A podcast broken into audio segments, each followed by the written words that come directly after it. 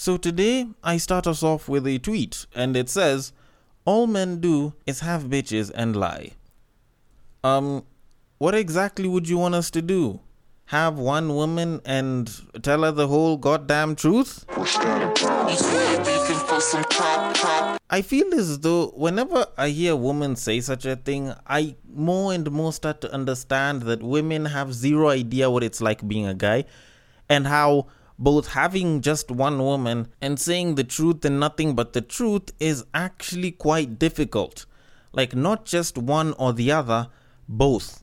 Both is absolutely difficult. Because if you're a guy and you're listening, then you can resonate with this very well, whether you have a girlfriend or you don't.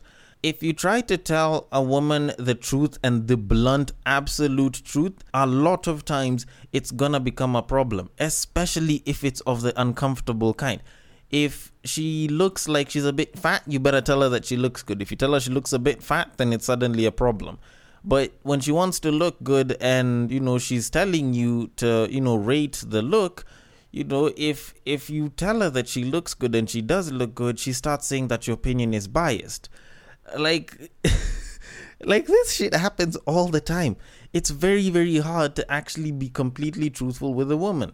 And as a result, we end up having to lie at least once or twice in the entire relationship or even in the situationship. Hell, even just a random women. We're willing to give a little bit of a white lie here and there just to make sure that things don't blow up into something that they actually aren't. Because whenever shit hits the fan, like you're not the one that's gonna be throwing the shit, you'll just be taking all of it.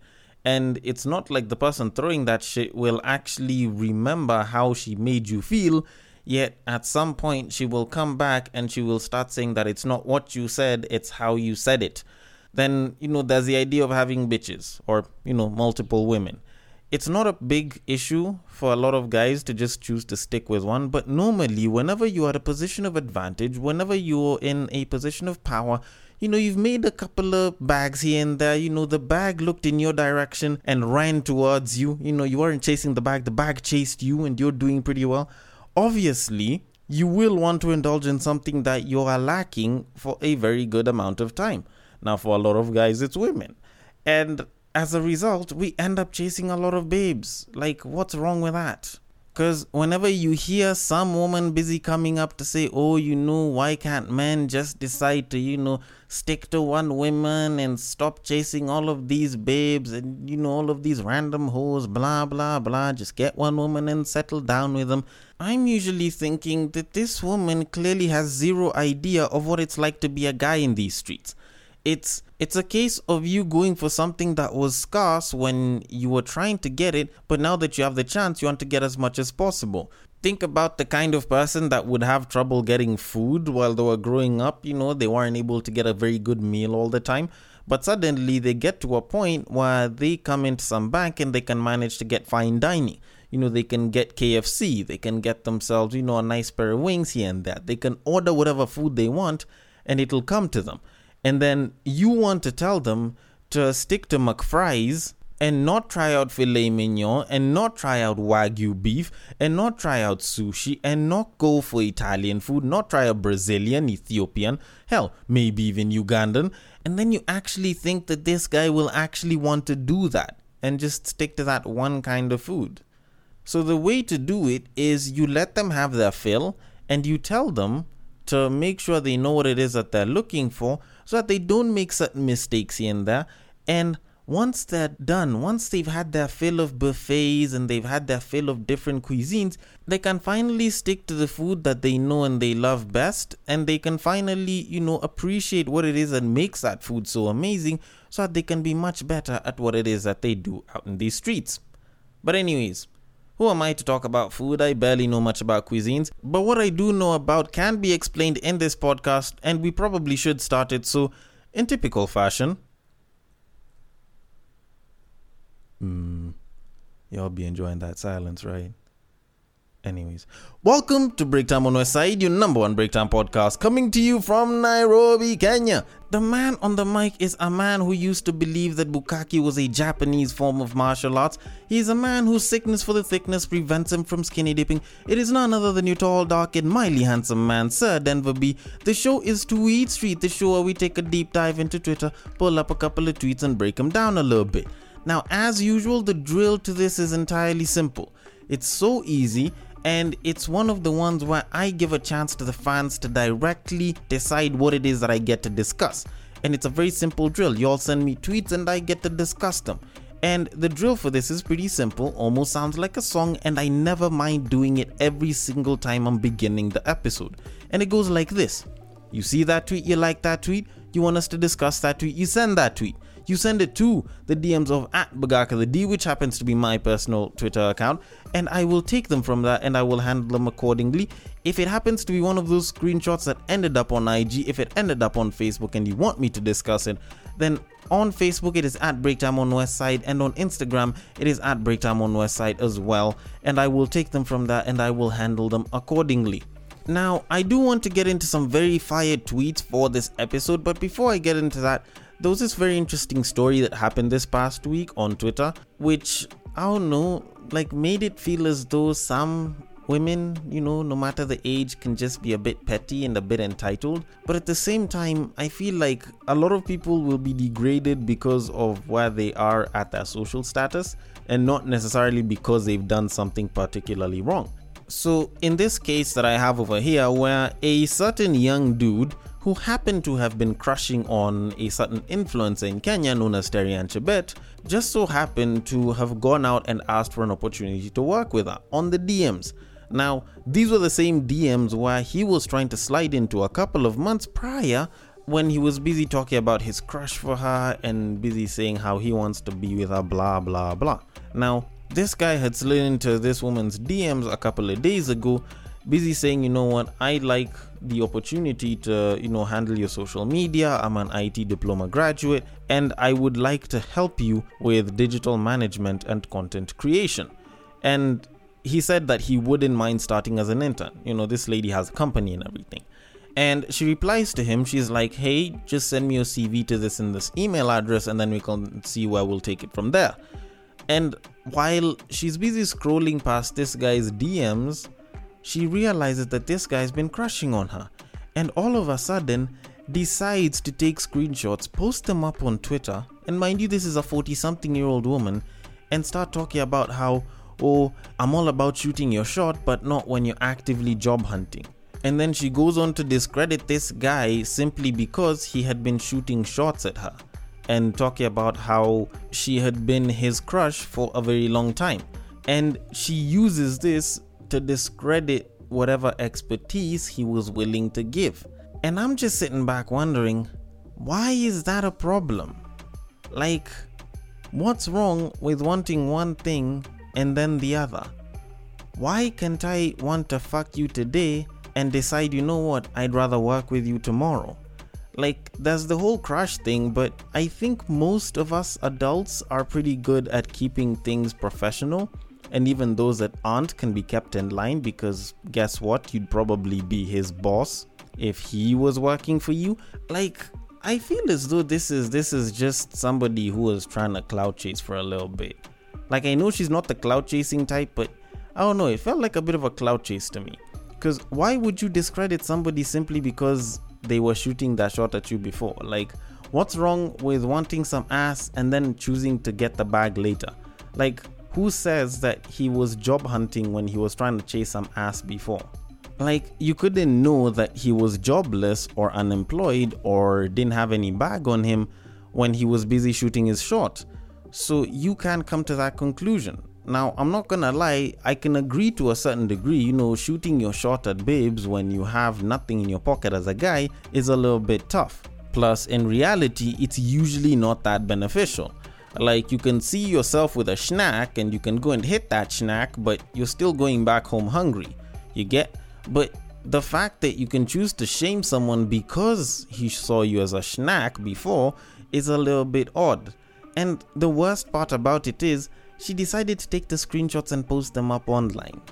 Like, I could honestly get why you'd say that this is something to discredit a guy for. I can get that you'd feel like, you know, the working relationship might feel a bit inappropriate or a bit uncomfortable. But why post up the screenshots in a bid to shame the guy? Like, I know you covered his name and everything, but why post up the screenshots though? Like, that in and of itself is what makes this entire situation seem quite childish. Everything else up until then, I could come in and justify. But the fact that you decided to add the screenshots just makes it seem a hell of a lot worse. But, anyways, that being said, um, I hope that guy does get a job and hopefully not with her, so that you know he can probably get his bag and get himself another babe, and preferably one who isn't really into taking screenshots and sharing them online. Anyways, that being said, we should probably move it on with the tweet, so on to the first tweet. My boy gave his baby mama 45k a month for his daughter. His baby mama's friend suggested that she should put him on child support because she'd probably get more. The courts order him, after that whole child support situation, to give her exactly 18,300 bob a month. And that's all he gives her. Nothing more, nothing less. Is he wrong? Honestly, I don't even know why that question comes in. Like, why is it a question of whether he's wrong? Like, why shouldn't the question be, was she wrong? Like, he has zero decision in this. This was something that the courts did. So, if anything, if someone was to say that he was wrong, the only thing that I'd say is he was wrong for giving her a full 45k instead of going to the courts and seeing if he can give her a lot less earlier. But then again, that's not really something that you can be sure of.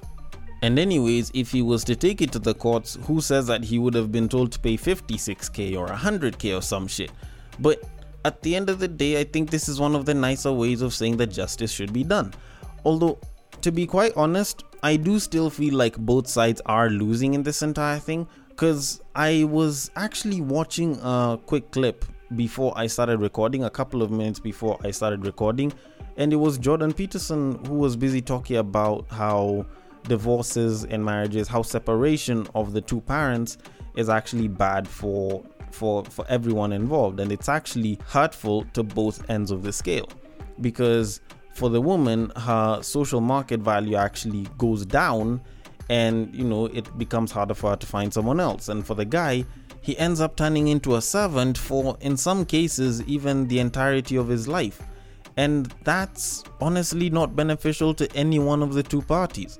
So when i look at it yes the guy did kind of get a win in this one so he'll be giving her less a month but at the end of the day both of them are still losing because now she's gonna go around talking about how she's a single mother and this guy will always know at the back of his head that he has to be sending a certain amount of money to a woman that he probably might not like for a daughter that he loves with all of his heart.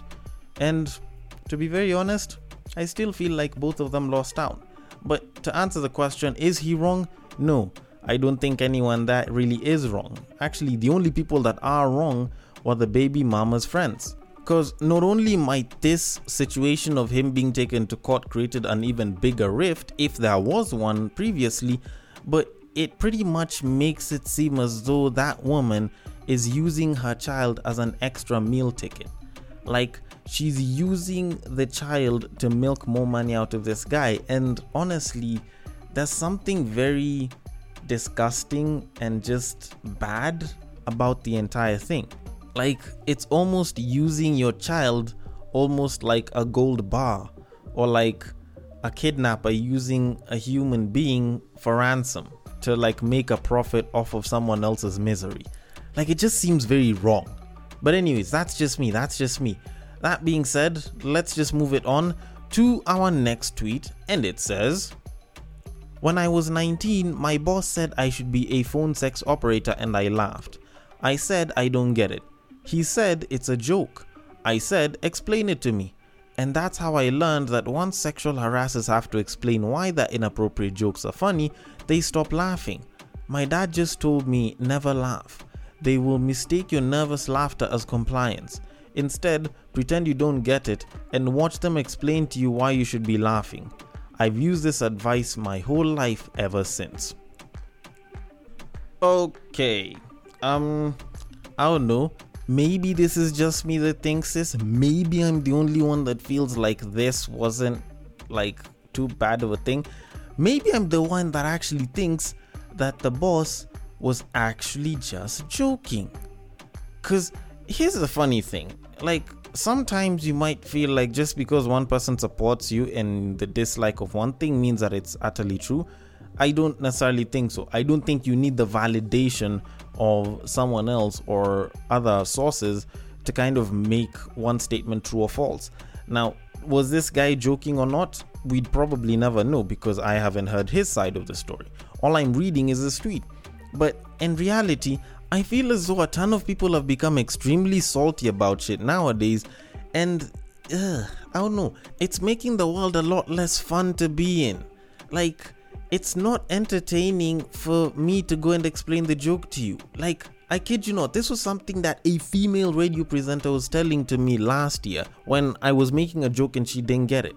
She straight up told me, you know what, not everyone has to get the joke, not everyone has to understand what it means. If you have to explain a joke, then it loses its aspect of funniness. You know, if you have to explain why something is funny, then it no longer becomes funny. Like, it's part of the reason why I can understand why some people can make certain phrases in like such a jokey way in one language, but the moment you decide to translate and interpret it, it's not that funny it's not even comical as such. And honestly, I feel like people are just too sensitive right now. You could have taken it as a joke, but guess what? You decided to take a little bit of offense. And because of that, now you're on Twitter busy talking about such shit. And honestly, your father probably wouldn't have gotten the joke because he would want his daughter to be exalted at all times, to be, you know, the stuff of pride, not the stuff of jokes. So obviously, he'll back you up. And like I said before, like I've said for quite a bit of a while, if women took jokes the same exact way a lot of them take dick, then the world would be a lot less salty of a place. But, anyways, people usually catch offense when I say that, but it is what it is. So, let us move it on to our next tweet. Now, this tweet involves a video that a Ugandan woman posted up online, busy talking about how there's a lot of Kenyan guys in her DMs and how a lot of them are talking about how now they want to start going for Ugandan women. And you know, she kind of welcomed people, but you know what? Screw whatever it is that I'm saying. Let me play it for you so that you can hear it from her mouth herself. Kuna several Kenyan men who are coming in my DM wanatafuta wanawake Waganda. they are looking for Ugandan women, I am telling you. So I am here to warn all of my Ugandan brothers that if you have a good woman and you're not treating her right, you better be careful. Our neighbors are coming. Hey, I've heard stories from Ugandan men. Oh, Kwani, what's the problem? Hmm? There are several Ugandan uh, women. We are so many. There are very few men. So if you don't want, I can find another one and replace you. Oh, oh, now guess what? Your neighbors are coming and they're coming for your woman. And for me here, I am the messenger. I am telling you, if you have a Ugandan woman and you're not treating her right, wanakuja. Tena these guys have Kenya shilling. hawezi compare with the Ugandan shilling. Hey, don't say I didn't warn you. I am warning you. Wanakuja wanaume kutoka Kenya na kibao. Eh? Kwanza if Ugandan men you start, oh, we are also going to go for Kenyan women, you will not manage because you can't even give transport money. Alright, so when this video was posted up, a bunch of babes were busy talking about how, oh, you know, these women aren't ready for the kind of character development that us Kenyan guys will give them. And this this was a particularly interesting thing to hear from them because I think for a certain number of us, maybe it's just me who's noticed, maybe it's a certain few of us, but people are always so ready to talk about Nairobi men, Kenyan men, but we rarely ever talk about a lot of our Kenyan women. And here's the thing we have a very specific reason why it is that we want to go for a lot of our Ugandan women. And it comes down to three very simple things respect, loyalty, and submissiveness. Like, it just comes down to those three main things. And I'm not saying that every Ugandan woman has them. And hell, we'd actually go for a lot of the Tanzanian babes for it. It's just that our issues with Tanzanians is one, a ton of them hate us, and two, the minute a Tanzanian woman decides to talk back at you, you're dead. Like they can kill you with their words quite literally.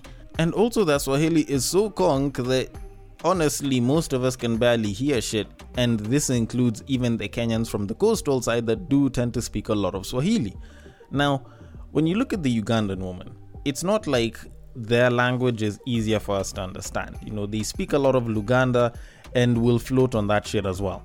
But the thing with Ugandan women is a lot of them are very cultured. Ugandans have a lot of culture that's still in them. And even though there's been a lot of Western influence that's coming, they've still maintained quite a lot of their culture. And I'm not saying this uh, as an observer, I'm saying this because I'm also part Ugandan and I also do tend to see a lot of culture kind of reigning with a lot of my relatives. So I can clearly see that because of that culture, the women are submissive and they do it in a very nice way. And they've been submissive for a very long time. Am I saying that every woman from Uganda is going to be submissive? No. But we expect a lot of the women there to actually be submissive or at least be more submissive than our Kenyan counterparts over here. Because a lot of the Kenyan babes that are out there in these streets are very disrespectful. And I'm not saying all, I'm saying a good number of them that I've experienced. A lot of them can be very disrespectful. A lot of them have no regard for the man's leadership. A lot of them are ready to make sure they make enough bank so they can start treating their man like shit. And honestly, a lot of them actually hate the idea of submission. They honestly hate it. And the fact that you feel that and you know very well that her loyalty isn't to you or the fam, it's herself and whatever bag she can get, it makes it harder for a lot of Kenyan guys to look at a Ugandan woman and look at a Kenyan woman and be like, you know what? I think I'll stick to my Kenyan babes. So I don't know, maybe it's a Kenyan woman thing. You know, maybe Ugandan babes are just nicer. Or maybe it's just the ass, because a lot of them do have ass. Like, Kabina's a pretty, pretty normal thing over there. But either way, a lot of guys do want to go there and they do have pretty good reasons why.